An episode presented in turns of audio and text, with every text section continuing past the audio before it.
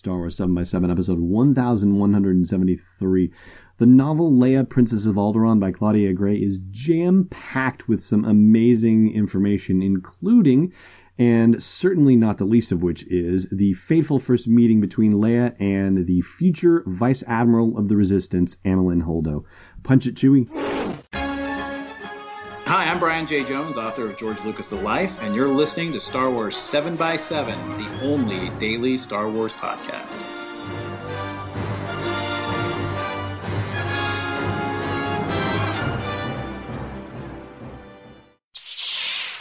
Hey, Rebel Rouser. Welcome to Star Wars 7 by 7 I'm your host, Allen Voivod, and I started reading Leia, Princess of Alderaan with some mixed feelings, I guess I should say. On the one hand, absolutely thrilled to be reading it and very grateful to Disney Publishing for sending me a copy to check out. And Claudia Gray, all right, so far she's written some of the best work in the new canon between Lost Stars and Bloodline, so that in itself is reason enough to read it. And she's also been a fantastic portrayer of Princess Leia and has nailed the voice. And it's just absolutely a pleasure to read stuff about Leia as told through Claudia Gray's wonderful pen, wonderful keystrokes. And also, I just miss Carrie Fisher, right? So anything more of Princess Leia that I can drink up, and especially from such a great source as Claudia Gray, is absolutely wonderful to have. That being said, even despite the fact that there were things saying, oh, yeah, there are going to be hints for The Last Jedi in this. You know, that's supposed to give us another excuse to actually read a story about Leia's early days. I have to admit that, you know, without any knowledge of the book before I started diving into it, that I expected it to be probably more fluff than not, right? Like more on the order of, say, Weapon of a Jedi or Smuggler's Run or oh gosh, what was the other one? Moving Target. Moving Target was specifically the Leia novel that was written during the journey to the Force Awakens. So I was not necessarily expecting something as deep and rich as what I'm getting with Leia, Princess of Alderaan. And that isn't intended to be a knock on Claudia Gray by any stretch of the imagination, because I wasn't really factoring the fact that it was her writing it into my presumptions in that regard, you know? But here's the thing I'm halfway through the book right now, and we'll have a full review at the end of the week. But I gotta tell you that this book is really a landmark book in the life of Princess Leia. They have really found like the right spot to be able to tell a story about Princess Leia, and the stuff that they're weaving in here so far is absolutely amazing. For a start, one of the things about The Last Jedi is that we're getting a picture of Amilyn Holdo, the character who's going to be played by Laura Dern in The Last Jedi, and she is absolutely 138% not the person that you will expect. And the funny thing of it is is that I watched the recent Twin Peaks series and Laura Dern actually appears in that and she is utterly hysterical. She is probably the funniest thing in the whole series, and I pretty much laughed every single time she had something to say. It was absolutely astounding. Her performance was completely unexpected there, too. And that's, of course, considering the fact that most of her dialogue was absolutely and utterly profane, and also there wasn't a lot of variety to it either, but somehow she just made it work. Anyway, that's not to spoil too much of Twin Peaks if you intend on checking that out.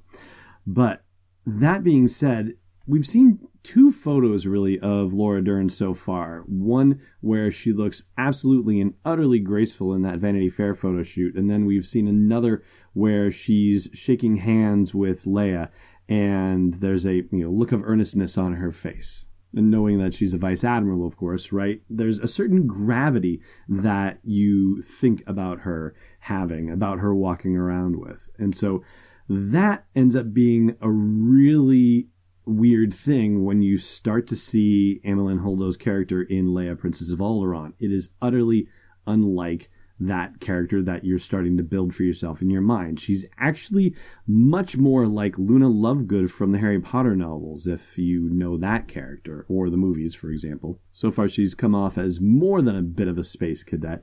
And the hair color thing, too, it's changed a few times in her appearances in the novel. So there's that as well. Pablo Hidalgo had said that her choice of hair color for The Last Jedi was something that was, I believe the phrase was that had to do with uh, social customs on her home planet. But it's changing in you know multiple hues here in the in the Leia Princess of Alderaan novel.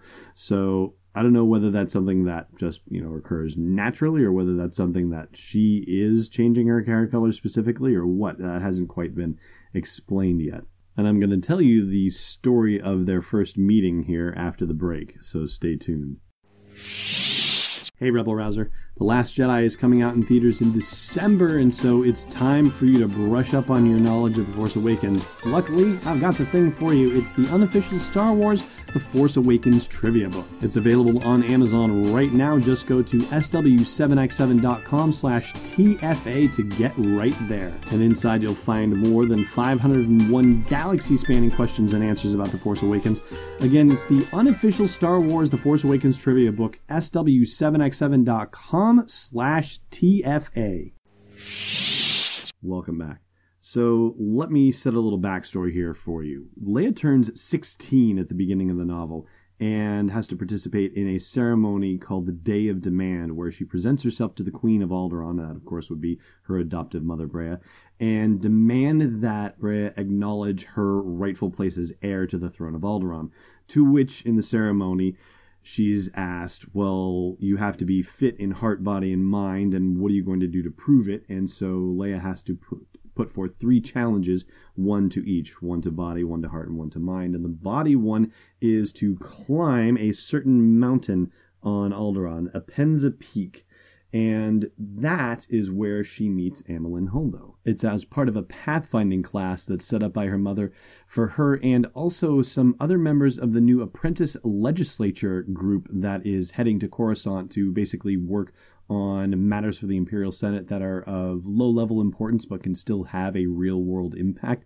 And among them is Amilyn Holdo, who is going to be an apprentice legislator from the planet of Gatalentia. Uh, Gatalenta? G A T A L E N T A. So we'll check the pronunciation on that at another point. Anyway, here is the introduction of the two of them. As Leia's going through the class and meeting each student, it says, But then she got to someone who stopped her cold. The student was human, a tall, gangly girl with a narrow face and long nose. Her hair was acid green, which meant that either she was from Illah or she really liked standing out. While the others mostly wore white gear with silver or orange reflective stripes, this girl wore a rainbow of bright colors that clashed so painfully Leia had to fight the urge to squint. Her goggles were already strapped on, and they were of antique make, with pink lenses that curved out from the frames to an almost ridiculous degree. Although she'd obviously noticed Leia, she didn't introduce herself. She just stood there, staring and smiling. Hi, Leia began. I'm Leia Organa. Of Alderaan, the girl said in a curiously even tone, like someone groggy after a Bacta treatment. Her thinness and gawkiness reminded Leia of a marsh crane. Um, yeah, and you are? Amilyn Holdo of Galentia. The reply came in the exact same drawn out monotone. Thank your mom for inviting me to the class. All right, good. She can make normal conversation. Maybe she just needs to warm up first. That's Leia, internal monologue stuff. Then she says, Are you looking forward to trying pathfinding? Definitely. Amilyn's loopy grin widened. I hope it's dangerous. I want to get more comfortable with the nearness and inevitability of death. and Leia's response is, okay. And says, Leia froze her smile on her face by force of will while thinking there's no way she's handling my climbing ropes. And as they're going out to start ascending the peak, there's a note from the guide who's leading them out to make sure that everyone has a field generator.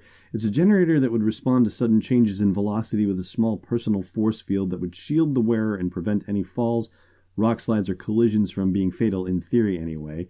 And the novel says everyone was everyone, excuse me.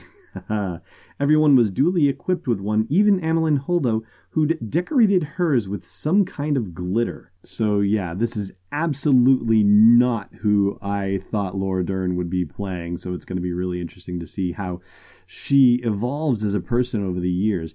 That being said, there's more to tell about Amilyn Holdo, and we will get to that in future episodes. But I'm going to stop it right here and say thank you very much for listening, and may the force be with you wherever in the world you may be. Thanks for listening to another episode of Star Wars 7x7. And hey, before you get captured on Geonosis, check out SW7x7.com for show notes, links, photos, videos, and more. And we'd be spectacularly grateful if you put a little something in the tip jar at patreon.com slash SW7x7. It's not a separatist trick, it's destiny unleashed. This podcast is not endorsed or sponsored yet by Lucasfilm Limited, Disney, or 20th Century Fox and is intended for entertainment and information purposes only. Star Wars, the Star Wars logo, all names and pictures of Star Wars characters, vehicles, and any other Star Wars related items are registered trademarks and or copyrights of Lucasfilm Limited or their respective trademark and copyright holders. May the force be with them. All original content is copyright 2017 Star Wars 7 by 7 We hope you love it.